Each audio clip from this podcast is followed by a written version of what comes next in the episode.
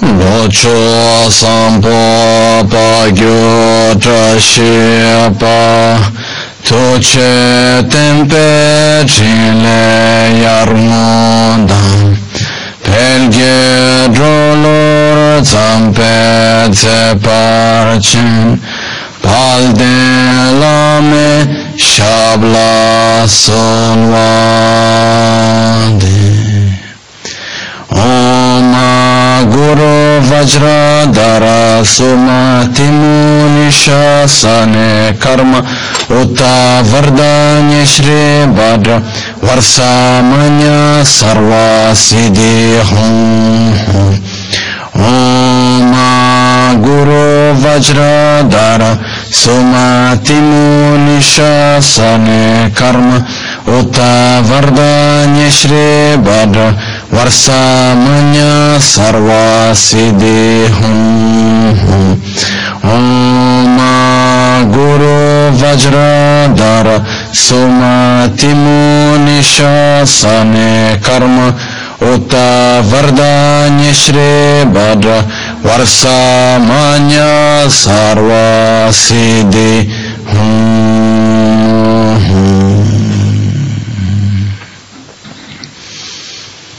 sakyu kyo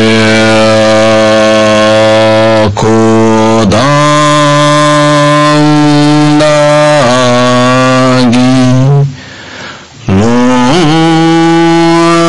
pakyu kyo sundan dagi ama pakyu kyo todan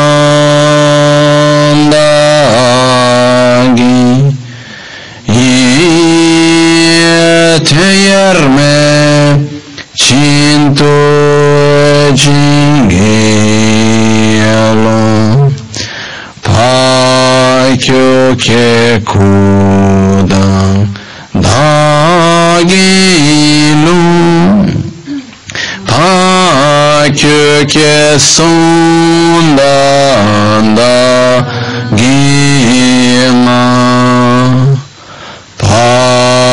그렇게 도당나기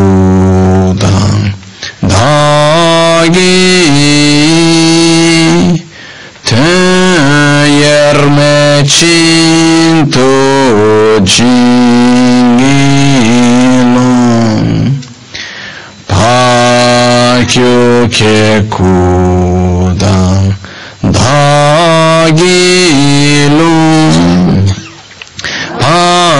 köke sundan dagima pakyuke tudan dagim tüyermeçi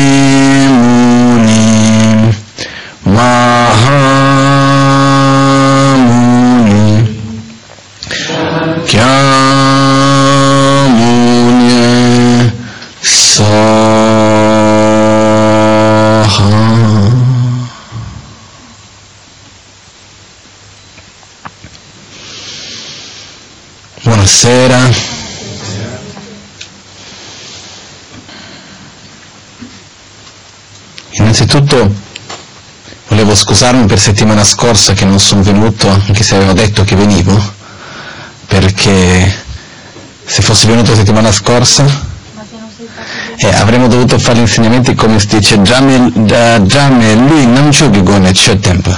Negli insegnamenti di Buddha si dice che ci sono stati dei, dei, dei arhat che erano dei discepoli di Buddha degli esseri realizzati che insegnano il Dharma senza usare il suono solo con le mimiche o le espressioni fisiche, no? quindi ero completamente senza voce settimana scorsa, per questo se potessimo trovare un modo come quello qualcosa avremmo potuto fare, però non sono ancora arrivato. Comunque, quello che accade è, oggi volevo in realtà partire con una cosa che è una riflessione per me molto importante.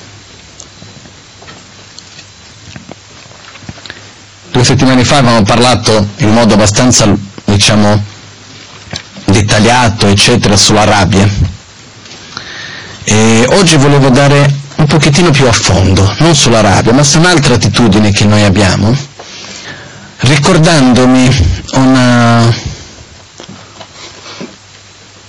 una situazione che io stesso ho vissuto. A me non mi piace usare ad esempio cose che altri hanno vissuto, perché posso parlare di me stesso innanzitutto. No?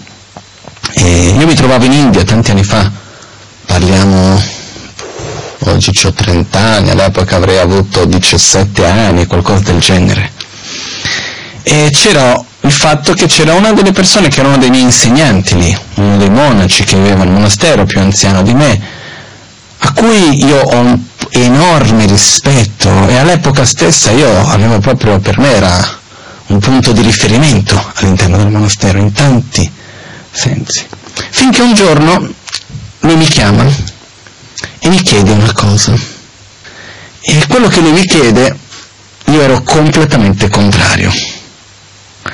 Quindi mi sono trovato in mezzo a una situazione molto difficile perché non volevo non che fare un favore che mi era stato chiesto, però allo stesso tempo non ero d'accordo con quello che mi era stato chiesto. Ma il problema più grave son, nel quale mi sono trovato è che usando parole molto semplici, mi era crollato un mito.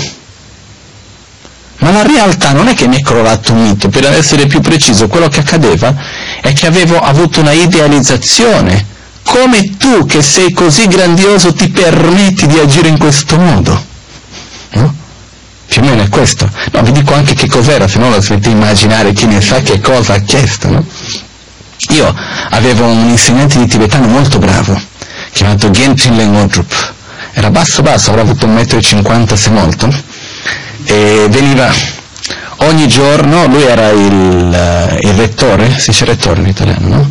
della scuola del monastero a fianco in realtà del monastero di Seragè, e lui veniva ogni giorno a darmi lezioni, no? perché era fatto molta amicizia con mio padre, veniva quindi tutti i giorni dalle 5 alle 6 per tanti anni veniva da me a fare lezione, eccetera, io avevo una ottima amicizia tra di noi. E lui era allo stesso tempo uno dei responsabili nell'esame finale per uh, la laurea finale che ci esiste, che tutti i monasteri insieme, i monaci devono fare sei anni, sei anni di esami. Ogni anno l'esame dura più o meno un mese tra i quali c'è anche la parte di grammatica, letteratura, eccetera, eccetera. Il mio insegnante di tibetano era quello che creava, faceva le domande per questo esame. Succedeva che c'era un monaco, discepolo del mio insegnante, che a sua volta era un grande amico mio, eccetera, e lui doveva andare a questo esame, però era stato richiesto dal monastero che lui facesse un lavoro amministrativo perché era bravo per quello. Il monastero funziona così, tu passi una vita in monastero, hai tutti gli studi gratuiti, vita, alloggio gratuito, eccetera, però quando il monastero ti dice di fare un lavoro, se tu dici di no, via dal monastero. Non ci sono tante, ah no, ma perché, ma come? Quindi lui si trovava che doveva studiare per laurearsi, che c'erano gli esami. Dall'altra parte era stato detto a lui perché questo viene votato. Chi fa certi lavori, tipo l'amministratore, sono tutti monaci, lì sono 4.000, si mettono i voti, chi scelgono? Hanno scelto lui e lui non poteva dire di no. Quindi lui faceva molta fatica a studiare tanto perché tra il tempo del lavoro di amministrazione del monastero e quello per lo studio si era in difficoltà. Quindi alla fine Che cosa mi ha chiesto il maestro? Non è che puoi chiedere al tuo insegnante di tibetano se ci puoi dare un po' un indizio su quali saranno le domande sull'esame, in modo che lui vada a studiare le cose specifiche che deve studiare e non che deva studiare tutt'altro, eccetera, eccetera. Però questo era quello che lui mi aveva chiesto. No? E io mi sono trovato in una situazione di molta difficoltà, perché secondo me non era giusto, secondo me non era una cosa corretta da fare che mi stessi chiedendo, vabbè, non è che mi stessi chiedendo, ok, chiedi a lui di farlo passare, dagli pure qualche soldo, non era questo.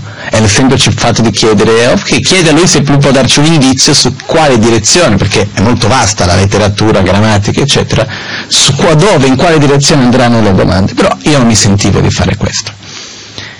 Quello che è accaduto più che altro, per fare una lunga storia corta, perché io sono rimasto malissimo, era un periodo che mi era venuto la vena di scrivere poesie, durato un mese in tutta la mia vita.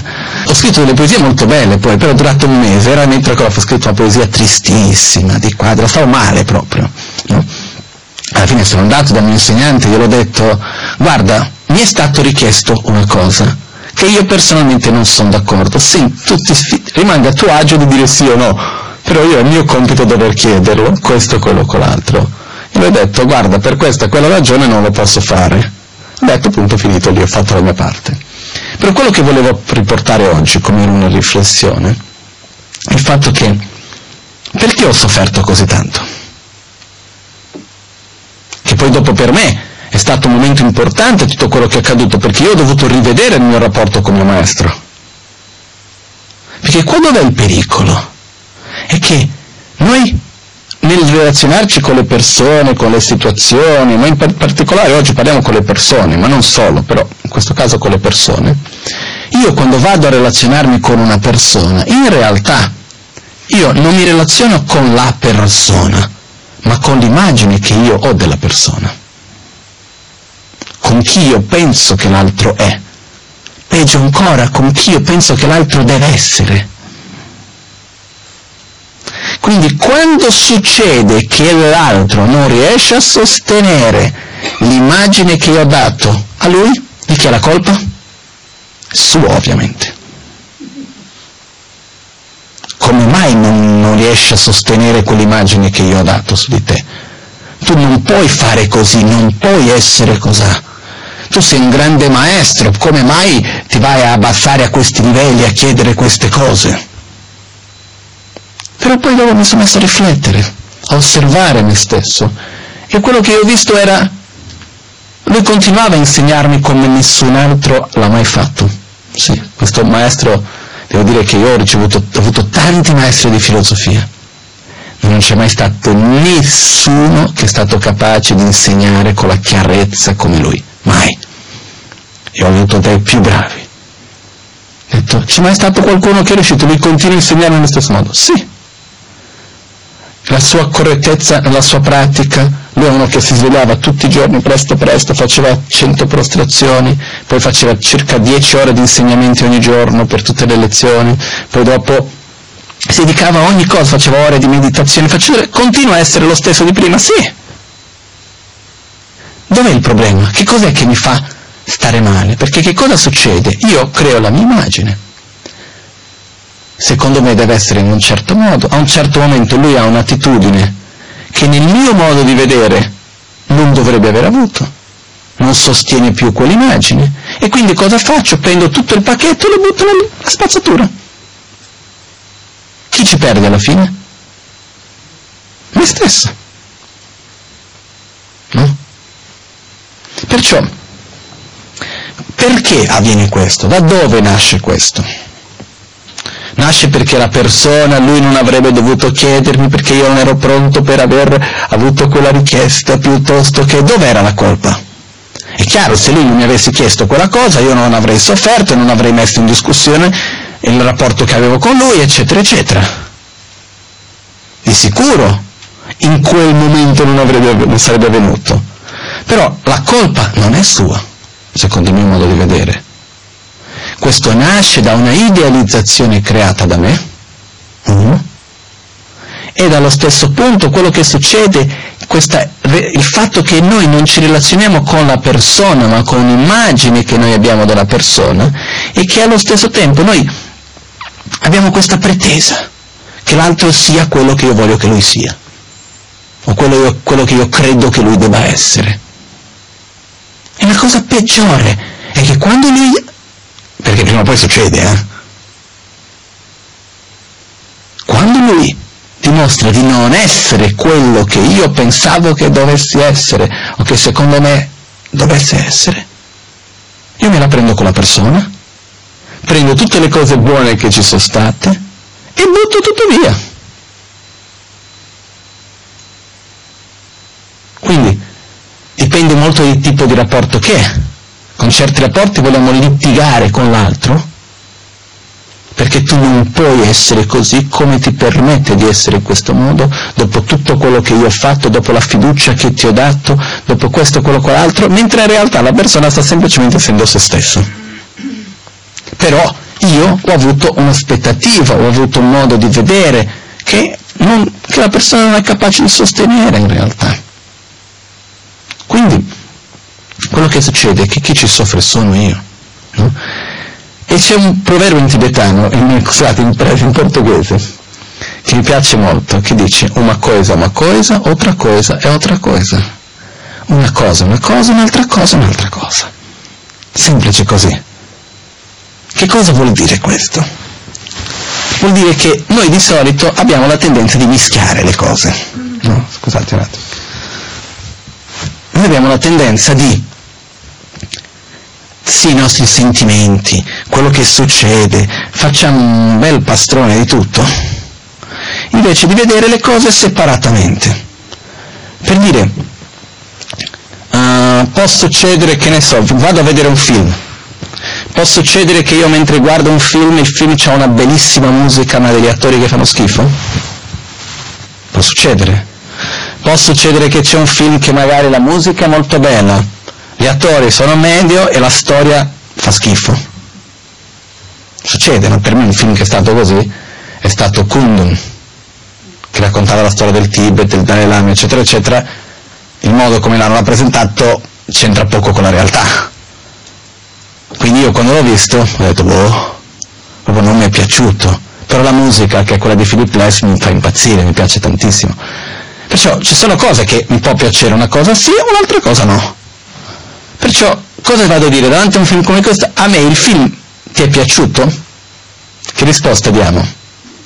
Sì o no? Quale sarebbe la cosa più giusta di dire? Gli attori fanno schifo, la storia non è veritiera, però la musica è bellissima. Una cosa è una cosa, un'altra cosa è un'altra cosa. Non è perché parte non mi piace che tutto il resto deve far schifo, non è perché una parte mi piace che tutto mi deve piacere. Io posso anche saper prendere una cosa, separarli e dividere questa è una cosa, questa è un'altra cosa. Io ho avuto un'altra esperienza di una persona che mi ha insegnato tante cose, questo, anche, questo era ancora prima, avevo 3-14 anni. Durante un periodo di 3-4 anni è stato in monastero, mi ha insegnato diverse cose, però anche, ha anche avuto diversi atteggiamenti diciamo, non molto corretti. E quello che è accaduto è che durante questa, questa situazione, diciamo che le cose che io ho ricevuto, io sono grato fin d'oggi. Le cose che mi sono state insegnate, eccetera, eccetera. Gli atteggiamenti verso di me che non sono stati corretti, che riconosco come una cosa non corretta dalla quale tengo distanza. Punto basta. Non è perché c'è una parte negativa che devo buttare tutto il resto via. Non è perché c'è una parte positiva che devo prendere tutto il resto, che quello che vedo come negativo, e vedere anche quello come positivo. Invece no, avere questa chiarezza dentro di noi. Perché che cosa facciamo spesso? Noi andiamo abbiamo un problema, abbiamo un conflitto, una sofferenza, un trauma, un'insoddisfazione dentro di noi. Ok? E quello che succede è che certe volte non avendo il coraggio di affrontare la vera causa, certe volte non sapendo quale sia la vera causa, Qual è la tendenza che abbiamo? mischiare tutto e buttare addosso altre cose. Che cosa succede con questo però? Succede che, mi fai ricordare, scusate, una barzelletta da bambino, una barzelletta dai bambini piccoli. Sai quando c'è c'è quella persona che dice guarda ma mi tocco qua mi fa male, mi tocco qua mi fa male, mi tocco il braccio mi fa male, mi tocco la, la, la faccia mi fa male, mi tocco la pancia mi fa male, mi tocco la gamba mi fa male, ma che cosa avrò? Il male al dito. No? Perciò cosa succede? Uno non va a evidenziare qual è il vero problema e Vedi, con quella persona ho un problema, con quell'altro ho un problema, con quella liti, vado a litigare, con quella succede questo, con quella succede quell'altro. Dov'è il problema? No? Se uno dice, sai, tutti con cui ho delle relazioni alla fine mi sfruttano, mi trattano male, non sono mai amici con me. Uh, io sono sempre solo, nessuno riconosce mai il lavoro che faccio, eccetera, eccetera. Una volta una persona e mi ha detto, la situazione conosce bene questa persona, un'amica fin d'oggi, e mi disse guarda perché nessuno riconosce, questa persona non riconosce il mio lavoro, eccetera, eccetera, mi sfrutta e di qua e di là, eh? tutta una storia, e io ho detto, ho detto un attimino solo, rispondimi solo una cosa, ti sei mai sentita così prima con qualcun altro? Detto, da quando mi conosco per me stessa mi sento così, che gli altri mi sfruttano, eccetera, eccetera, quindi magari il male è al dito. Magari il problema è da un'altra parte. Perché spesso la nostra tendenza qual è? Intorno a me, questo, quell'altro, eccetera, eccetera. Perciò quello che accade con questo è, invece di avere la chiarezza per dire guarda io sto male, sì è vero, sto male perché? Perché sai, io sono egoista, ho un attaccamento enorme per la mia immagine, voglio essere riconosciuto per quello che faccio, non sono stato riconosciuto come volevo, sto male per questa cosa e quindi devo buttare addosso qualcuno. E almeno sono sincero con me stesso. Quindi è inutile che sto a cercare di incolpare uno, incolpare l'altro, perché il vero problema dov'è? È nell'attaccamento verso la mia propria immagine, verso il riconoscimento che voglio. Invece no, mischiamo tutto. Perché poi se c'è una cosa che siamo bravissimi a fare, ma proprio premio Nobel, è di giustificare noi stessi, no? Dal, c'è gente che magari non è per niente brava a dire bugie agli altri, ma giustificare con se stesso le cose, secondo me sono tutti abbastanza bravi. Sappiamo che un'attitudine non è giusta, ma la ragione c'è sempre. Sappiamo che una cosa magari sarebbe meglio fare in un altro modo, ma la ragione c'è sempre del perché, del come, no? E, e, certe volte a me mi fa un po' ridere, non so se la parola è giusta ridere, neanche quella l'attitudine che ho veramente, però certe volte si vive addirittura in una contraddizione tra senso di colpa e giustificativa uno allo stesso tempo che si sente in colpa, che si incolpa di agire in un certo modo, si giust- va a giustificare il perché agisce in quello stesso modo. Almeno se lo giustificasse e godesse basta, no? Invece no, lo vado a giustificare e poi devo soffrire perché l'ho fatto, perché... Quindi, quello che succede è avere chiarezza, cercare di avere una chiarezza interna, non mischiare le cose troppo vedere ogni cosa per ciò che è. Che cosa intendo dire vedere ogni cosa per ciò che è? Fin dove riusciamo almeno. Perché è chiaro che noi vediamo ogni cosa comunque relazionato alla nostra propria percezione e tutto il resto, però stare attenti a non buttare addosso a qualcuno un problema che in realtà non è di quella persona. Non è facile, eh? Ci vuole coraggio, ci vuole una certa maturità. Perché quello che accade è che se io comincio veramente a, a vedere, no, prendo come esempio l'esperienza che io stesso ho vissuto, questa con questo mio maestro, alla fine qual era la prima tendenza, la prima attitudine più spontanea che mi veniva di dire?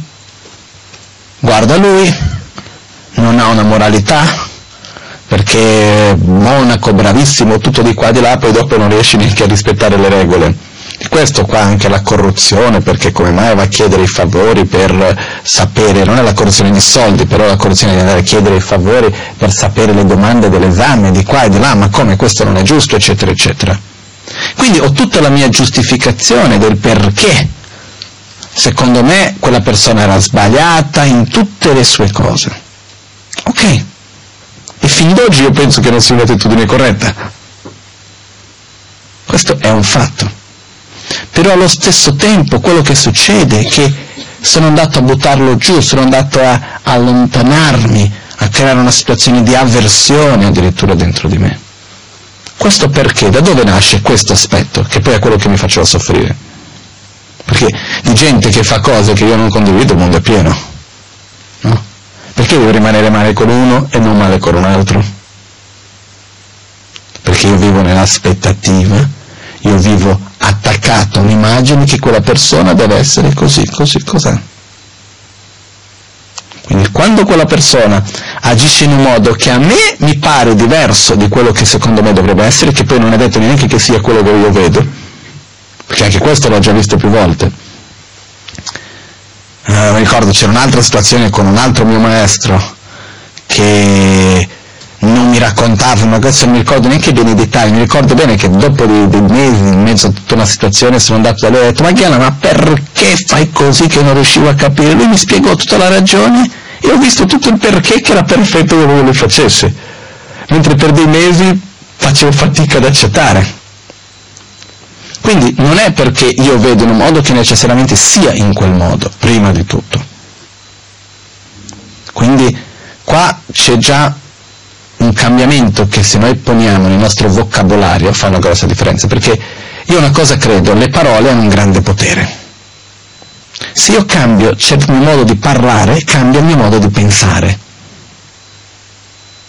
Ovviamente per cambiare il modo di pensare dobbiamo cambiare il modo, per cambiare il modo di parlare dobbiamo cambiare il modo di pensare, però è più facile cominciando con la parola su certe cose. Per esempio io ho cercato di togliere dal mio vocabolario alcune parole una è la parola, parola nella quale dico lui è. No, a me mi pare. Nessuno è nulla. A me mi pare che sia così. Questo che cosa mi ricorda? Che a me mi appare in questo modo, ma non è detto che per forza deve essere così come appare a me. Quindi, ah, a me quella persona mi appare geloso piuttosto che questo, piuttosto che quell'altro, quello che a me mi appare, perché è la mia modo di vedere, invece di dire quella persona è questo, è quell'altro. Questa è una piccola cosa. Un'altra parola minuscola, però se noi la togliamo dal nostro vocabolario fa un'enorme differenza, è la parola se. No? Semplicemente SE si toglie dal vocabolario. Ah, ma se fosse questo, e se quella cosa, se tu avessi fatto, se io fossi andato, e se questo, no, non c'è più. C'è quello che è accaduto, punto. E c'è quello che succede. No? Quella storia che ho già raccontato tante volte, perché quel momento mi ha colpito, no? quando sono andato a, con mia sorella in un posto a San Paolo, devo fare una vaccinazione e lei mi chiese vuoi andare in eh, macchina o in metropolitana? Ho detto scegli te, ha detto oh, guarda, vabbè andiamo in macchina. Arriviamo sul posto, sai, San Paolo, una grande città, il traffico di qua, di là, Milano niente paragonato, no? Quindi arriviamo lì, posto per parcheggiare, due ore per trovare il parcheggio, tutto il giro di qua, di là, ok, stavamo tornando in mezzo al traffico con la macchina ferma, e mi disse, vedi, se fossimo andati in metropolitana, era nervosa e diceva ma guarda nervosa perché c'era il traffico che stava perdendo tempo e diceva se fossimo andati in metropolitana saremmo già a casa. Ho detto può essere e se fossimo andati in metropolitana e qualcuno ci avesse venuto a rubarti e ora ci troveremo in questura e se fossimo andati in metropolitana e tu avessi magari scivolato alle scale ci troveremo in ospedale e se fosse successo Perciò, la, il punto, la realtà è che siamo adesso qua in macchina in mezzo al traffico. ci lamentiamo sempre che non abbiamo mai tempo per parlarci. Punto, godiamoci questo momento. No? Perciò, nel momento nel quale ci togliamo la parola se, automaticamente si impara a vivere meglio il presente. Però sono alcune parole che togliendo la, la parola, questo ci aiuta a pensare in un modo diverso, a vivere le situazioni in un modo diverso. Quindi abbiamo una cosa è la parola se, l'altra cosa è è così, è cos'ha. No, a me così mi pare. Che ci lascia un'apertura per poter vedere in un modo diverso. Ok? Comunque il punto del quale siamo partiti è comprendere il meccanismo della nostra mente il meccanismo della mente non intendo dire solo la mente in un aspetto concettuale, ma il modo come noi percepiamo il mondo, il modo come noi ci relazioniamo con gli altri, anche emotivamente, perché questo è qualcosa di profondo dentro di noi. Questo essere attaccati a un'immagine, a, a, è questo fatto di idealizzare le persone, le situazioni, eccetera, è una cosa profonda dentro di noi. E ci fa soffrire tanto mica poco. No? Quello che io credo è anche questo. Idealizzare l'altro, funzionassi, ben venga. Idealizziamo tutti sempre, no? Ma non funziona. La idealizzazione, secondo me, non va bene in nessun modo, né verso il positivo né verso il negativo. Tu sei una persona inutile. Come ti permetti di fare le cose bene? Non sei te. No, questa persona non può fare le cose in questo modo Invece non è vero. Perché che per forza devo mettere una casella, devo mettere un modo come secondo me l'altro è, deve essere, e se non entro in quei parametri lì, secondo me è sbagliato. Perciò è osservare il fatto che quando io vedo qualcuno, quando io mi relaziono con qualcuno, in realtà io sono incapace, come siamo tutti noi, di relazionarci indipendentemente dall'immagine che abbiamo dell'altro. Noi stessi creiamo un'immagine dell'altro, ci relazioniamo tramite quell'immagine.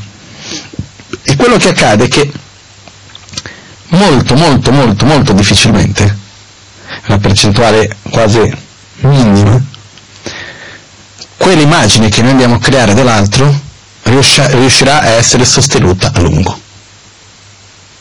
Molto probabilmente, dopo di un po', succederà qualcosa che è contrario a quell'immagine che noi abbiamo creato. Può essere una cosa che va a migliorare, quindi siamo contenti, o qualcosa che va a peggiorare, e quindi soffriamo. Però la cosa importante in tutto ciò è non buttare via quello che c'è di buono, perché io riconosco qualcosa che a me mi pare brutto, perché c'è qualcosa che a me mi pare negativo davanti a quella stessa situazione. Io sono sicuro che ognuno di noi, osservando nella nostra propria vita, avremo tanti esempi da dare su questo. No? E con questo c'è un altro punto che è importante anche, è che quello che alla fine noi nasciamo soli, viviamo soli e moriamo soli. Che cosa vuol dire questo? Vuol dire che nessuno può vivere la mia vita per me. Nessuno mai potrà vedermi per quello cui io mi vedo. Nessuno mai potrà sentire le mie gioie, le mie sofferenze, le mie emozioni. Nessuno mai potrà capirmi. È un po' triste, no? Come prospettiva, però è una realtà. Come dice, ma no, ma nessuno mi capisce? Sì, nessuno ti capisce. E ti dico un'altra cosa, non ti capirà mai. Cosa intendo dire per questo? Nessuno mai potrà vedermi nello stesso modo che io vedo me stesso. Mai. Potrà avvicinarsi, potrà capire un certo aspetto, potrà capire una certa motivazione, potrà capire un certo sentimento, però nessuno mai potrà vedermi nello stesso modo che io mi vedo. Quindi è inutile vivere in questa speranza falsa che spesso succede, succede eh? io stesso quante volte non sono rimasto male, perché una persona, apparente almeno nel mio modo di vedere, ha dimostrato di vedermi in un modo diverso di come io vedevo me stesso. succede spessissimo questa cosa, no? Perciò il fatto di capire che quando io dico nasciamo soli, viviamo soli, moriamo soli, è che alla fine uno, nessuno può fare uno sforzo interiore per noi. Se dobbiamo cambiare, siamo noi stessi, nessuno può vivere la nostra vita per noi. Possono esserci persone che ci stanno vicino, persone che ci aiutano, che ci guidano, che ci danno sostegno, possiamo avere un, eh, come si dice in italiano, una spalla sulla quale andare a piangere, possiamo avere qualcuno che uh, è tenero con noi, possiamo avere tanti, tante cose, tanti aiuti da tante persone. Assolutamente sì. Quindi quando dico siamo soli non voglio dire che non abbiamo nessuno, al contrario, abbiamo tantissime persone che ci possono aiutare. Però la cosa da capire è che dobbiamo assolutamente, se vogliamo avere un minimo di felicità, un minimo di soddisfazione, che io credo che sia possibile per tutti oggi, indipendentemente dalla situazione nella quale ognuno di noi vive, che sono sicuro che se ognuno di noi qua comincia a raccontare la propria vita, tutte le problematiche, non c'è uno che se ne scappa senza... Ognuno ha le sue, no? Io un po' anche scherzando dico, tutti sono normali finché non lo conosce abbastanza, no? Per dire, ognuno, ognuno ha la sua. Perciò quello che accade è, allo stesso tempo però, io credo che tutti potremo riuscire a sviluppare questo che io dico che è un minimo di felicità, che è basato sullo sviluppo di uno stato di autonomia emotiva. Questo è essenziale, secondo me, è sviluppare uno stato di autonomia emotiva. L'autonomia, essere autonomi, non è il fatto di avere la propria macchina, la propria casa, la, questa libertà che noi tanto godiamo, ci diciamo, ah la nostra libertà, io sono un paese libero, ho bisogno della mia autonomia, la mia libertà. Quindi ho la mia casa, il mio lavoro, i miei soldi, eccetera, eccetera. Mio, mio, mio, mio. Però, alla fine, per essere felici ho bisogno dell'altro.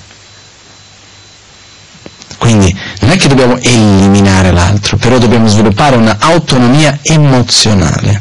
Che cosa vuol dire sviluppare questa autonomia emozionale? Vuol dire comprendere innanzitutto, e poi, dopo, poi realizzarlo dopo, che la mia felicità, la mia soddisfazione, la mia gioia, la mia tristezza, la mia insoddisfazione, i miei rancori e così via, non dipendono da nessun altro che non sia me stesso. Quindi, se io vado a pensare che la mia felicità dipenda che tu mi guardi in un certo modo, o che tu mi dica una certa cosa, o che tu sia vicino a me piuttosto che lontano, sono fregato. Alla partenza. Perché? Perché io posso avere a fianco a me la persona più bella e più brava di tutto l'universo. Ok? La persona che uno può chiamare no, vado alla ricerca dell'anima gemella, quella persona, un principe azzurro, che ne so io. Tutto con quello che noi diciamo che uno trovi con tutte le caratteristiche che si immagina la persona per stare vicino con tutto, è lì. Non dura tanto. Dopo di un po' non riesce più a sostenere la mia felicità. Io posso avere Buddha in persona davanti a me, non posso sostenere la mia felicità se non me non importa chi sia. È chiaro che uno può dire io preferisco stare vicino a una persona di un certo genere che di un altro. Siamo interdipendenti tra di noi. Io non ho detto che non ci possiamo aiutare o far del male a vicenda. Chiaro che possiamo. È chiaro che ci sono persone con cui uno ha più affinità, persone con cui uno ha meno affinità, questo è normale, è naturale. Però sapere profondamente nel nostro cuore che il mio stato d'animo, la mia stabilità, la mia gioia e dall'altra parte la mia sofferenza, insoddisfazione, eccetera, eccetera, dipende innanzitutto da me stesso. Non posso prendere questo e mettere addosso qualcun altro. Questo è quello che io intendo per avere un'autonomia emotiva. Perché se no quello che succede è se noi costantemente prendiamo il nostro stato d'animo, positivo e negativo, ossia sia lo stato di gioia mantenerlo dipende da un altro. Dipende che l'altro deve guardarmi in un certo modo, dipende che l'altro deve essermi vicino, dipende che l'altro deve dirmi certe cose, dipende che l'altro deve essere quello che io voglio che lui sia, agire nel modo come voglio che lui agisca. E dall'altra parte, per non essere arrabbiati, gelosi, invidiosi, per non, avere, per non soffrire, ho bisogno che l'altro non faccia questo, che non faccia quell'altro, eccetera, eccetera. Sono fregato. A partenza. È come, non lo so, è come voler partire per un viaggio bellissimo. Parto per un posto stupendo. Oh, tutto per partire, la macchina, trovo la macchina bella, tutto, l'autostrada va bene, tutto, metto solo un litro di benzina. All'inizio mi sembra che va tutto bene, dopo di un po' mi fermo, perché mi sto basando su una cosa che non, non, non può funzionare. Quindi quello che succede nello stesso modo, finché io vado a basare la mia integrità il mio equilibrio, che poi è quello che ci vogliamo di più, no? Alla fine dei conti che cos'è che vogliamo? Essere soddisfatti, essere felici, star bene. Però non possiamo e non dobbiamo basare questo stato sugli altri. Sugli altri può essere sia dal punto di vista del rapporto di coppia, di avere una persona vicino a noi, che va benissimo, io non ho nulla contro questo, eh? però il problema avviene quando io ho una persona che sia la madre, che sia il padre, che sia i figli, che sia lo zio, che sia la zia, che sia il capo, che sia il... non importa chi sia, il marito, la moglie, il fidanzato, anche il guru, non importa chi sia. Se io vado a creare questo rapporto dentro di me, che la mia felicità, il mio stato d'animo, eccetera, eccetera, dipende da quella persona, sono fregato. Perché innanzitutto che livello di controllo ho io sull'altro? Nullo. Ok? Se c'è una cosa che le persone sono è impermanenti. Oggi è una cosa, domani è un'altra. Però visto che anch'io sono impermanente, anch'io cambio idea, una cosa, l'altra, perciò una situazione che io vivo oggi, che mi piace, non durerà mai per sempre e cosa facciamo noi nella nostra ignoranza quando viviamo una situazione che ci piace? Ci creiamo l'illusione che quella situazione può durare per sempre. No, certe volte io mi, mi viene veramente da sorridere quando vedo come riusciamo ad essere contraddittori. Nel senso, sappiamo benissimo certe cose e riusciamo a credere al contrario mentre sappiamo quella cosa. No? È l'esempio che ho raccontato una volta, che era di mia sorella, del, dell'aeroporto. Che è l'esempio di andare... Io faccio questo esempio, no? perché credo che lei accumula meriti in questo modo, perché ci aiuta a capire un meccanismo della nostra mente perché mi ha aiutato a capire questo meccanismo veramente, perché è veramente assurdo, lo abbiamo tutti, eh? In quel, momento, in quel momento specifico di questo esempio che è successo con lei è un po' forte, però l'abbiamo tutti. Lei arriva, mi sa che era dalla Spagna, doveva andare in Brasile e aveva un po' di ore a Milano per fare il cambio dell'aereo durante la notte. Io dissi, ho detto a lei, guarda, io faccio insegnamenti questa sera, non posso andare a prenderti in aeroporto, prendi un pullman, vieni a Milano, mangiamo insieme e verso le 2-3 di, di, notte ti porto in aeroporto e dopo vado su ad Albagnano, perché lei aveva il volo alle 5 qualcosa del genere. Ho detto, me lasciare però le valigie in un posto chiuso lì, al locker, in aeroporto, in modo da non dover portartela su e giù. Ok, però guarda gli orari.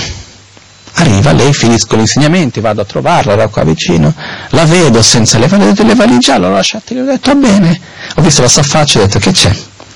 E sai, ho fatto uno sbaglio, ho detto, hai lasciato le valigie e gli orari non combaciano, mi ha detto, sì. Ho detto, e sai, a che ora chiude? A mezzanotte. A che ora riaprono? Alle 6 del mattino. A che ora c'è il check-in? Alle 5 Ehm, quindi ho detto va bene, prendiamo in macchina. siamo andati a prendere le valigie, eccetera. Ho detto, e come mai l'hai fatto? Perché? E le diceva, no, quando ero lì ho detto, tu sapevi, hai capito quando te l'hanno detto? Ho detto, sì, ho capito. E perché ha lasciato le valigie lì? Perché non mi volevo portare con me. No. E dice, ma come fai? Hai capito che hanno un orario che per te non vanno bene? Sì però non voglio là portarmi le valigie che erano pesanti per rimanere in pullman, eccetera, eccetera. Il peggio è che non è che l'ha fatto con la furbizia di dire sì, ma tanto dopo mio fratello mi porta a prendere la valigia, poi trovo una soluzione, non è neanche quello. È il fatto di vivere un'incoerenza dentro di se stessi. Che questo è una cosa, ok, sto facendo un esempio di una situazione che va un po' agli estremi, però noi viviamo questo tutti i giorni spesso. Delle cose che noi sappiamo che non può funzionare, che non è in quel modo e comunque ci crediamo che debba essere perché io voglio che sia e comunque lo faccio. E dopo vediamo la conseguenza ovviamente. Lo facciamo spessissimo cose di questo genere. Esempio, domanda, quando viviamo una situazione di piacere, di armonia, di gioia, di benessere con un'altra persona, è possibile che quella situazione duri molto a lungo? Per sempre? Per sempre no. Molto a lungo? Difficile, no? Però mentre appena la stiamo vivendo sta per finire, da qualche parte noi crediamo che sia possibile che duri, che duri di più o no? Che ci sia per sempre o no? Se noi non credessimo in questo non avremmo ragione per soffrire quando cambia. Vedi, è come se io ho qua, mi piace molto il sole. Quando viene il tramonto mi metto a soffrire, a piangere perché il sole non c'è più. Ma c'è qualche logica? No.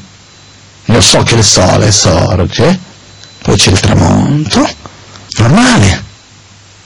Così è con tutte le altre cose. Cominciano e poi, di conseguenza, finiscono. Non c'è nulla che comincia, rimane e non finisce. Nulla. Buddha ha detto tutto quello che si aggruppa si va a disperdersi, tutto quello che si accumula si va a separarsi, tutto quello che si aggruppa si va a disperdersi, tutto quello che si accumula si va a, a sciogliersi. No? Come, ma come? Eri ricchissimo, oggi non hai nulla. Esiste una ricchezza che si accumula che prima o poi non si disperde? No. Ma come eri forte oggi sei debole? È la, natura, è la natura delle cose. Però perché soffriamo in tutto ciò? Perché anche se noi sappiamo che cambia, non vogliamo accettare. Perché stiamo bene in quel momento lì e vogliamo che sia sempre in quel modo. Quindi, quello che io voglio dire è importante avere una certa maturità, crescere e dire ok, è situazione in questo modo, viviamocela bene, visto che cambierà. No, quello che c'è, mi godo quello che c'è nel momento presente. Poi c'è anche un'altra cosa. Chi sa che cosa accadrà domani? No, parlavo con mia madre ieri e di una situazione particolare, tutta una cosa, famiglia, mille cose, eccetera. Io dicevo, sai, una delle cose è che veramente non, non ho una prospettiva per domani, per saper dire come andrà domani. E lei ha detto, ma secondo te io ce li ho? Anche sulle cose che vanno molto bene. Se tu mi chiedi come sarà domani, non lo so, nessuno lo può veramente dire. Quindi alla fine dei conti, che cosa conviene? Respirare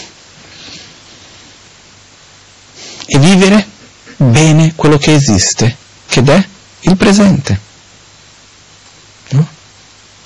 Come una volta che sono venuti dei discepoli che hanno chiesto a Buddha, scusi, un signore ha chiesto a Buddha, non era un suo discepolo, ha detto a Buddha, scusi ma tu e i tuoi discepoli che cosa fate, no? E Buddha rispose, noi camminiamo, noi mangiamo, noi ci sediamo. E quel il Signore ha chiesto, scusi Buddha, ma anch'io cammino, mangio, mi siedo. Ma che differenza c'è? E lui ha detto, quando camminiamo stiamo camminando, quando ci sediamo siamo seduti, quando mangiamo stiamo mangiando. È grandioso questo. È saper vivere il momento presente, fare quello che sto facendo e vivere quello che c'è oggi, quello che è adesso qui. Perché effettivamente il passato, che cosa esiste oggi del passato? Che cos'è il passato? La memoria. Che cosa esiste oggi del passato? La memoria di quello che è accaduto. No? Se io cambio la mia memoria, cambio il passato o no? Faccio un esempio. Io credo, il passato è impermanente, si può cambiare. Questo è tutto un discorso molto lungo, però adesso faccio un riassunto veloce. Eh? Sto camminando per strada, a un certo punto vedo che viene uno e mi spinge a terra con tutta la forza, cado, mi rompo un braccio. Ok? Mi trovo in ospedale, che sentimenti ho verso quello che mi ha spinto? Attrazione, avversione o indifferenza? Molto probabilmente avversione. Perché? Perché lui mi ha fatto del male, ok? Sono in ospedale e a un certo punto viene qualcuno che ha filmato la scena di quello che è accaduto. E quella persona ha visto che c'era qualcuno che stava per aprire, che ne so, una finestra di ferro pesantissima molto velocemente all'altezza della mia testa che stava aprendo venendo verso di me, io guardavo a fianco, non lo vedevo e se quella persona non mi avessi spinto, altro che il braccio rotto. Quindi la persona è venuta corsa, è venuta correndo per spingermi, per non farmi prendere la botta sulla faccia. Quella cosa che mi è caduta prima, il male che ho al braccio è uguale o è cambiato? Lo stesso, continuo all'ospedale, sì, qualcuno mi ha spinto, sì, la forza che ho usato è la stessa, sì, il fatto che è accaduto è lo stesso o è cambiato? Il sentimento che ho verso quella persona è sempre avversione? Non più. Perciò il passato è lo stesso o è cambiato? È cambiato. Perciò il passato in realtà esiste sulla base delle nostre memorie, il passato oggi esiste nelle nostre memorie. Non è mai successo, a voi, io credo di sì, a me sì, di mischiare delle cose del passato, avere una memoria di qualcosa che è successa, che si va a mischiare con qualcosa che qualcuno ha raccontato di quel periodo, che magari non è neanche tanto vero, e si mischia una cosa con l'altra, che ne so io di certe memorie che ho da quando ero molto piccolo. Dopo analizzando, io ho visto che c'è una parte di cose che mi ricordo, c'è una parte di quello che ha raccontato mia madre o mio padre che li mischio insieme e dico che sia la mia memoria di quello che è accaduto. No? E cosa sto facendo? Sto creando un passato. Il futuro che cos'è? È tutta un'aspettativa. Il futuro quando diventa futuro, il futuro quando avviene non è più futuro, ormai è diventato presente. No? Perciò noi spessissimo viviamo per il futuro e per il passato. Viviamo, ah no, ma come mai quella cosa è stata fatta così, come tu ti sei permesso, perché quella volta che è accaduto in questo modo, quella volta che hai fatto questo, ma vedi perché tu hai fatto, perché l'altro ha detto e quindi oggi mi trovo e di qua e di là. Poi abbiamo, sì, ma se quella cosa dovrà andare, io per tutta la mia vita non ho voglia di fare questo, io per tutta la mia vita non ho voglia di fare quell'altro, io quella situazione non voglio che sia così, eccetera, eccetera. È l'esempio più banale che ci possa essere, sto bevendo l'acqua, mi piace, sono già in ansia perché finirà e non so dove andrei a trovare più. Mentre magari c'è una bottiglia davanti a me che non l'avevo vista. Quindi, il fatto di vivere il presente. Quante volte che non è accaduto, io credo un po' a tutti, di arrivare al futuro, vedere che il futuro è diverso di quello che uno pensava, ossia quando il futuro diventa presente, no? Vedere che è diverso di quello che uno si aspettava, vedere il quanto che uno ha sofferto per qualcosa che non c'è mai stata, e il quanto che uno non è riuscito a godersi e valorizzare quello che aveva per un futuro che non c'è mai esistito. Non so se vi sto spiegato bene. Ok? Quindi alla fine dei conti, secondo me, eh, rilassiamoci, viviamo il presente. Che cosa accadrà domani? Non lo so. Sinceramente non lo so. Ah, ma tu farai quella cosa lì? Spero di sì, ma non lo so. Quello che ti posso dire è quello che c'è oggi. Quello che posso dire è saper vivere il presente bene, godersi quello che ora qui con me. Perché è molto stancante, molto pesante alla fine, vivere, passare la vita in un futuro che non, esiste, non avviene mai.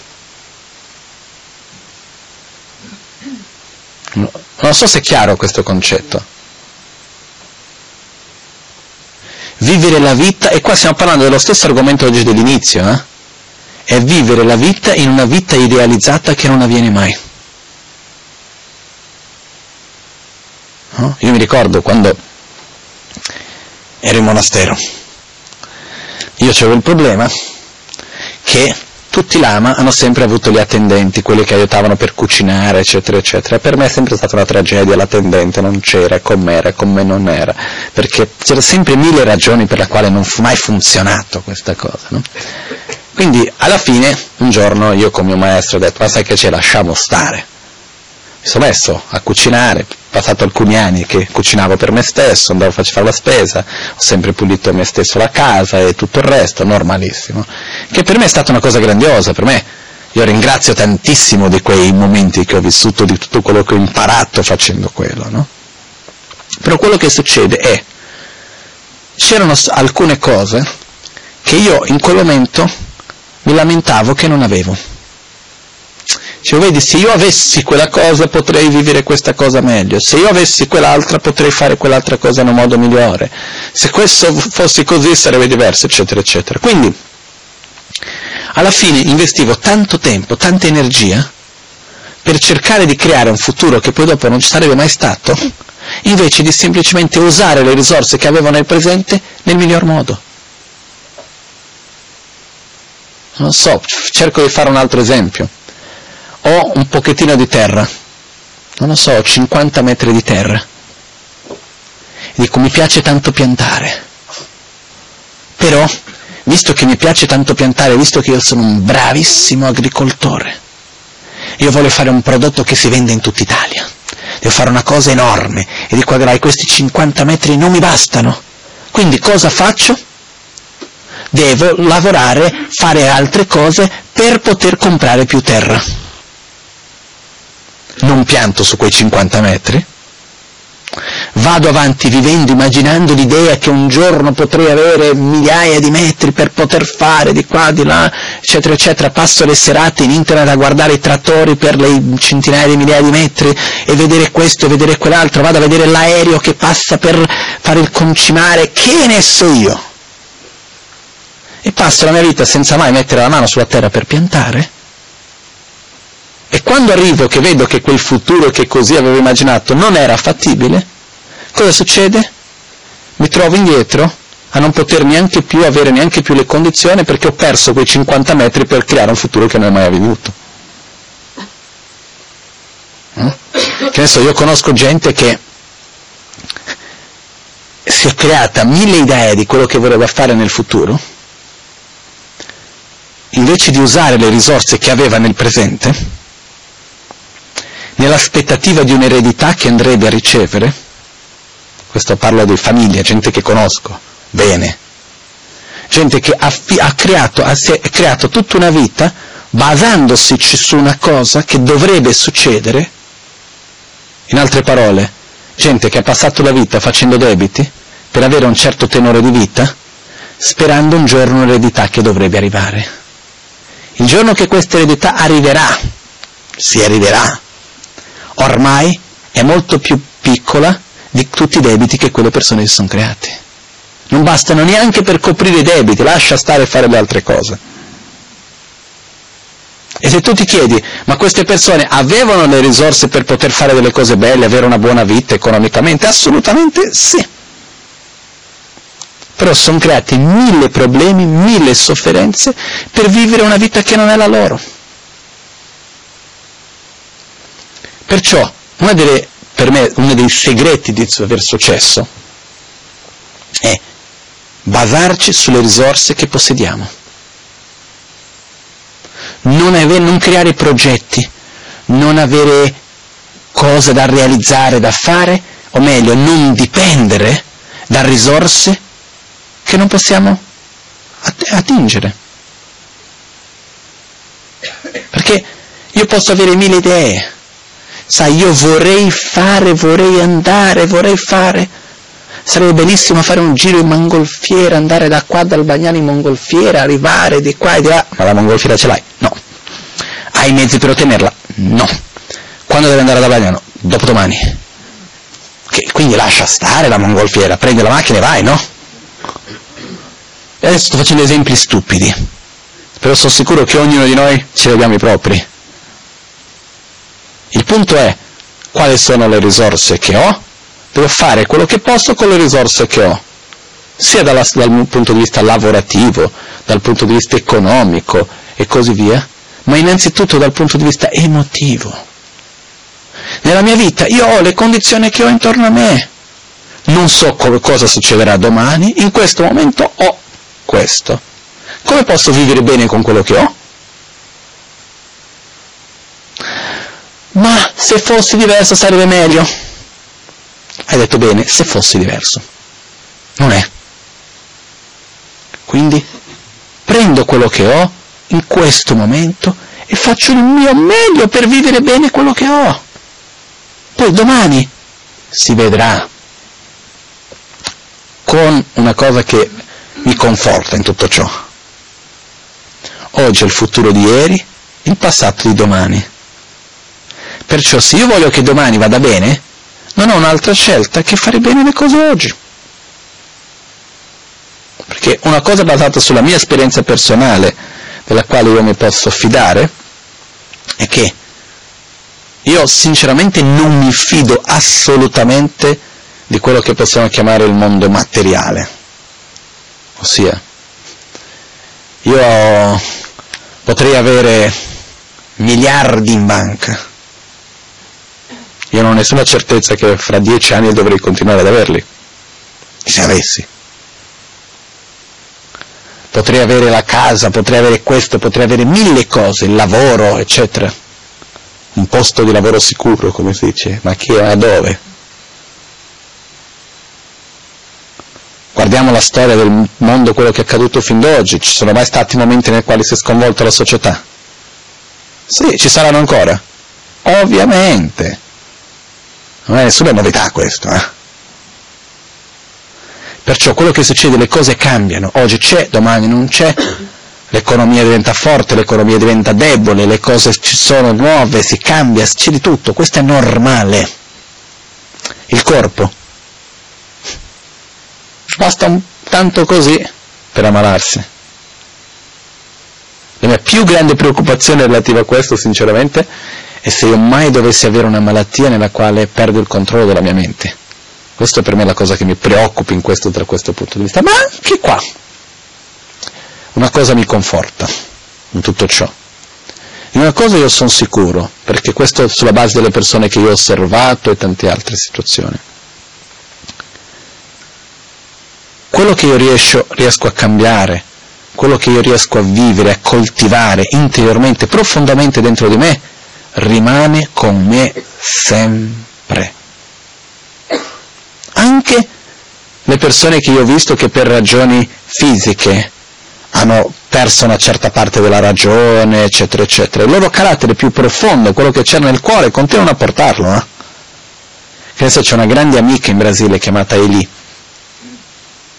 Lei ha avuto uno dei migliori momenti della sua vita, quando andava tutto bene, la salute no, eh? ha avuto un ictus che ha lasciato che mentalmente non è più capace di fare tante cose. Però Se tu vai a vederla, non ha più tanta la memoria, non è più capace di contare, non è più capace di fare tante cose magari. Però il carattere in fondo è lo stesso. Le qualità più profonde di amore, di compassione, di pazienza, di umiltà che questa persona aveva, continua ad averle. Quindi io su questo io sono sicuro, per quello che quando io dico prima, dicevo prima, per me è importante che dobbiamo sviluppare questa autonomia emozionale, è il fatto di dire io posso fidarmi di chi in questa vita?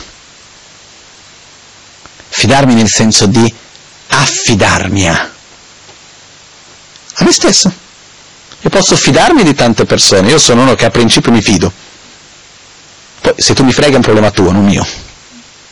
Io sono fatto così. Però se io devo affidarmi a qualcuno, L'unica persona che io veramente, profondamente mi posso affidare a è a me stesso. Perciò, capendo questo, che cosa facciamo? Ci rilassiamo. Diciamo ok, vivo nella situazione che vivo perché le cause e condizioni che io ho creato e che ci sono state intorno a me mi hanno portato a vivere quello che vivo Ognuno vive la propria vita con le proprie sofferenze, con le proprie gioie e fa il, meglio che può per essere felice. Ognuno che c'è intorno a noi. No? Io, per me è una cosa che vedo spesso, qual è la difficoltà che esiste nei rapporti interpersonali? Tra due persone, tra più persone, in una famiglia, nel lavoro, in un centro di Dharma, non importa dove sia perché noi vogliamo creare armonia, no? Però che cosa vuol dire creare armonia in un gruppo di persone? Cercare di creare armonia tra i veleni mentali di ognuno. Quando uno riesce, riesce a tenere a bada un po' la propria rabbia, viene dall'altro con la gelosia. Quando uno riesce a tenere a bada la gelosia quello anche la rabbia, viene l'altro con invidia. E così via, no? Ed è questo, l'armonia tra le persone vuol dire cercare di creare armonia tra i veleni mentali di ognuno perché alla fine tutti vogliamo essere felici e guidati dalla nostra propria ignoranza, no? Perciò rilassiamoci. Oh, ok, siamo tutti uguali, siamo sulla stessa barca. Perciò non c'è bisogno di più, ah perché quello sì, è vero che la mia felicità dipende da me, ma se lui non avesse fatto, ossia non ci credo. Dal momento nel quale io vado a puntare il dito addosso a qualcuno, è perché incolpandolo della, della, ragione per la quale non mantengo la mia calma o la mia armonia, la mia integrità, eccetera, eccetera, è perché in qualche modo io lo sto incolpando. Questo vuol dire che io nel fondo non ho ancora capito, non ho ancora compreso che dipende da me. Ok? Quindi, concludere su questo, la prima cosa che abbiamo bisogno è avere un obiettivo chiaro. Il mio obiettivo è avere un'autonomia emozionale. Sono stato chiaro quello che intendo dire per questa autonomia emozionale, no? Quindi questo è il mio obiettivo. E non è che perché io ho un'autonomia emozionale che non devo relazionarmi con gli altri, non posso avere rapporti e così via, al contrario. Se io ho una mia autonomia emozionale riesco ad avere un rapporto con altre persone in un modo molto più sano non creando delle dipendenze emotive. Quindi, questo è un obiettivo. Basta capire per averla? No. Una volta che io ho capito ho questo come obiettivo, cosa devo fare a questo punto? Lavorare, sudare, darmi da fare. Perché non è che avviene da un giorno all'altro purtroppo. Però è come, che ne so io, sviluppare il corpo. Se io, voglio, se io ho un punto di riferimento di dove voglio arrivare e ho un mezzo per arrivarci, piano piano vado tutti i giorni. No? Voglio riuscire a fare un salto mortale. Ok? Comincio piano piano tutti i giorni, vado, faccio l'esercizio, questo, quello, quell'altro, finché riesco a farlo all'inizio sarà difficile, cadrò un po' di volte, sbatterò la testa, piuttosto che, no? Fate ricordare mio maestro, uno dei miei maestri, in Tibet faceva il, eh, il per un po' di anni, la sua gioventù, fino ai 17-18 anni, il monastero faceva parte di un gruppo di monaci che esistevano in grandi monasteri, che non studiavano e lavoravano nel monastero. E loro si chiamavano Dopto, e c'era anche l'Olimpiade dei Dopto, almeno io l'ho chiamata così. Erano, facevano una volta l'anno delle competizioni di lancio di pietra e altre cose, nella quale si mettevano sotto una pietra abbastanza alta, di un metro e mezzo, due metri anche, con la punta del piede, al contrario, con un'altra pietra fatta in un certo forma, in mano dovevano lanciare la pietra, fare il salto mortale e cadere in piedi e vedere chi, riuscendo a fare questo salto, lanciava la pietra più lontano. No? E questo mio maestro, quando era ragazzo, è andato a imparare queste cose, quindi ha cominciato a imparare a fare il salto mortale, e le prime volte facevano questo in un fiume, lui cadeva, lui raccontava che cadeva, quando riusciva a fare completare il salto, cadeva con la faccia nel fango e si affondava nel fango, no? Quindi, quello che voglio dire, se io voglio fare qualcosa, devo mettere lo sforzo, succederà che vado ad affondare la faccia nel fango un po' di volte o no? Prima di riuscire a completare il salto mortale? Assolutamente sì. Succederà che posso, succede che vado a farmi del male prima di riuscire a completare quello che voglio?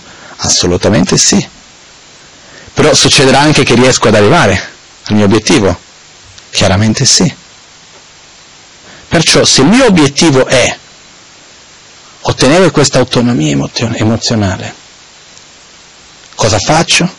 Devo innanzitutto smettere di giustificare stati di sofferenza, tristezza, insoddisfazione e così via, incolpando questo gli altri.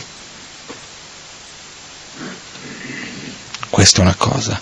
Seconda cosa, che è la parte anche più dif- difficile anche, cercare di andare a vedere profondamente dentro di ognuno di noi da dove viene quella sofferenza, quella voce che si lamenta, ma in realtà dov'è?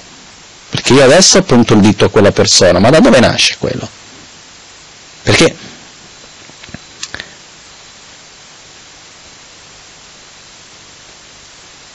come dire, è come se noi nascessimo a un certo momento della vita, andiamo a programmare noi stessi in un certo modo. Ok? E quello che accade è che ogni volta che c'è una certa situazione viene fuori quella programmazione che abbiamo dentro di noi, è come un allarme che viene fuori, guarda che c'è qualcosa che non va. Però noi continuiamo a guardare la situazione invece di vedere che quello non serve come altro come uno specchio per far vedere che c'è qualcosa che non va dentro di noi può essere un trauma che abbiamo vissuto, può essere un'aspettativa che abbiamo creato, possono essere tante cose.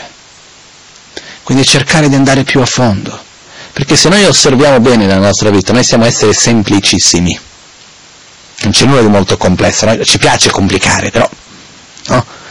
noi viviamo abbastanza bene seguendo la logica che perché far semplice quando si può far complicato. Però quello che accade è, noi siamo molto semplici in realtà, e se noi vediamo gran parte delle nostre sofferenze, gran parte dei problemi che noi abbiamo, avvengono in un modo ciclico, si ripetono nella vita, una volta dopo l'altra, dalla nostra adolescenza, da quando eravamo bambini, ad oggi, indipendentemente dall'età che abbiamo. Quindi, alla fine dei conti, no? È come la battuta del mi tocco da tutte le parti e mi fa male. Perché? Perché ho da male al dito. Però finché uno ci arriva e che c'ha male al dito, magari sono passati 50 anni. Finché va a curare il dito. Ma almeno prima o poi lo deve andare a fare. Se no c'è il pericolo che io continuo ad andare, che ne so, vado dall'ottorrino perché ho male al naso, vado dal medico perché ho male alla schiena, vado dall'altro medico perché ho male al piede, piuttosto che, e non vado mai a curare il dito. Quindi è il fatto di fermarci, di essere sinceri con noi stessi, guardarci negli occhi, dire ok, ok, smettiamo di dire stupidate, dai, di trovare scuse, eccetera, eccetera. In fondo, in fondo, che cosa è che c'è che non va? La prima risposta che troveremo è non lo so. Ok, è già una risposta. Almeno non lo so bene. Ok, quindi diamoci lo spazio per andare a vedere da dove viene questo e osservando noi stessi, osservando le esperienze da dove abbiamo vissuto questo nel passato, cercando di ricordarci quando è stata la prima volta che ci siamo sentiti in quel modo. Possiamo piano piano tornare verso il passato e guarire il presente. E su questo e anche questa cosa, ricordarci, il mondo che io vivo è un riflesso di quello che c'è dentro di me. Non devo stare a idealizzare le persone, idealizzare le situazioni. Quello che posso fare è fare il mio meglio per vivere il presente, interagendo nel miglior modo con quello che c'è intorno a me, essendo un agente positivo all'interno dell'interdipendenza che avviene. È quello quello che posso fare. Io almeno non ho altri poteri di questi. Tutti i miei poteri personali avvengono dal fatto di poter scegliere come pensare e come relazionarmi con gli altri, punto, finito. Cosa dire, cosa fare, cosa non fare, finito lì, eh. E non credo che ci sia nessuno nel pianeta che abbia un potere maggiore di quello.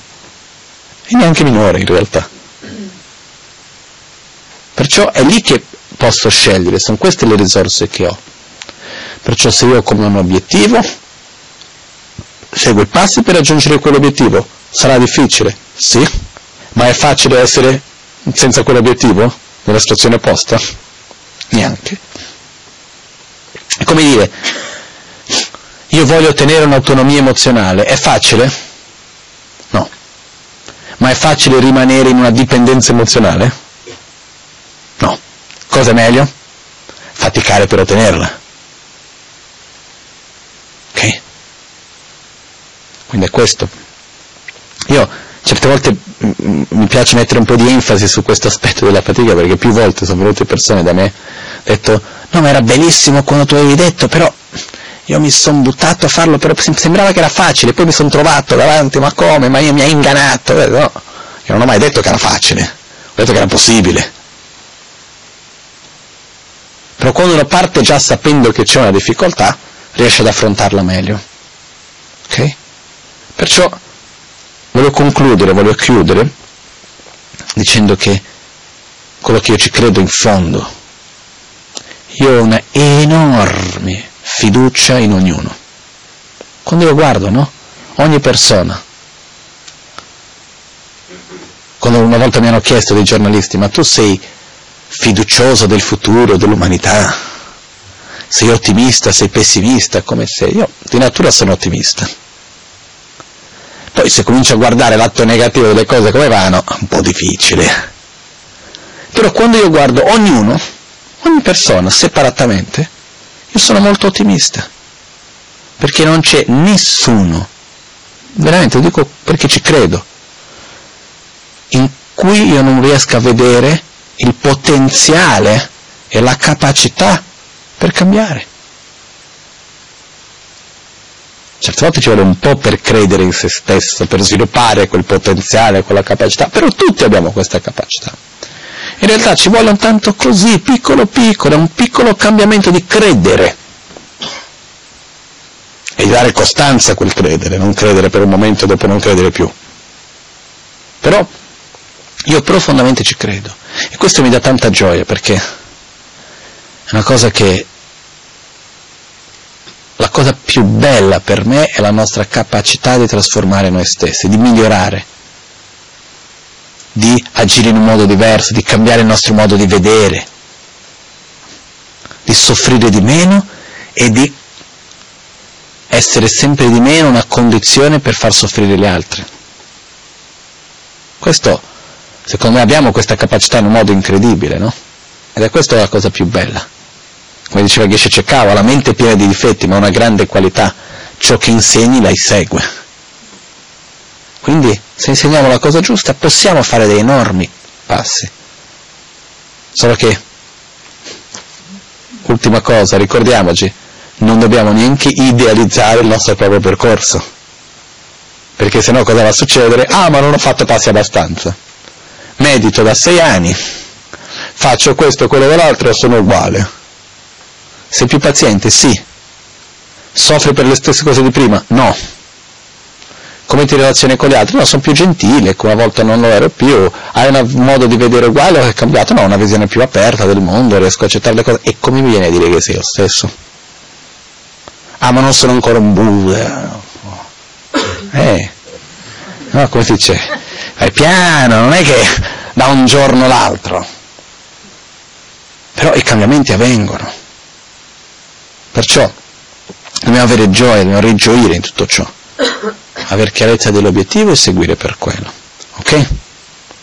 Quindi quello che io credo è, se noi veramente abbiamo un obiettivo chiaro, che è la prima cosa in assoluto, io credo profondamente che una delle principali ragioni per le quali noi non riusciamo a ottenere certi risultati è perché non crediamo nel, nella nostra capacità per ottenerli. Questo. Se io credo profondamente che posso essere gentile, compassionevole, stabile, paziente, riesco, chiunque. Si dico, ma no, a me, ma tu, ti, tu mi vedi? Paziente? Amorevole? Ah no, ma quando mai questa è roba per qualcun altro? Sì, mi piacerebbe una prossima incarnazione, magari. È chiaro che non riuscirò mai. Invece noi abbiamo di sicuro questa capacità. Ok? Quindi la prima cosa è credere in noi stessi. Una delle principali ragioni per la quale noi non riusciamo a ottenere certi risultati è la mancanza di fede in noi stessi, la mancanza di fiducia in noi stessi, che è una cosa che dobbiamo assolutamente sviluppare. Nel buddismo, quando si sviluppa la fede in Buddha, in realtà si sta sviluppando fede in se stessi. Okay? Ma magari un altro giorno spiego questo meglio. Però il risultato dove dobbiamo arrivare dallo sviluppare fede verso il Buddha e sviluppare fede in noi stessi. Perché noi abbiamo lo stesso potenziale che Buddha stesso, in fondo. Ok? Trascidele. Grazie a tutti.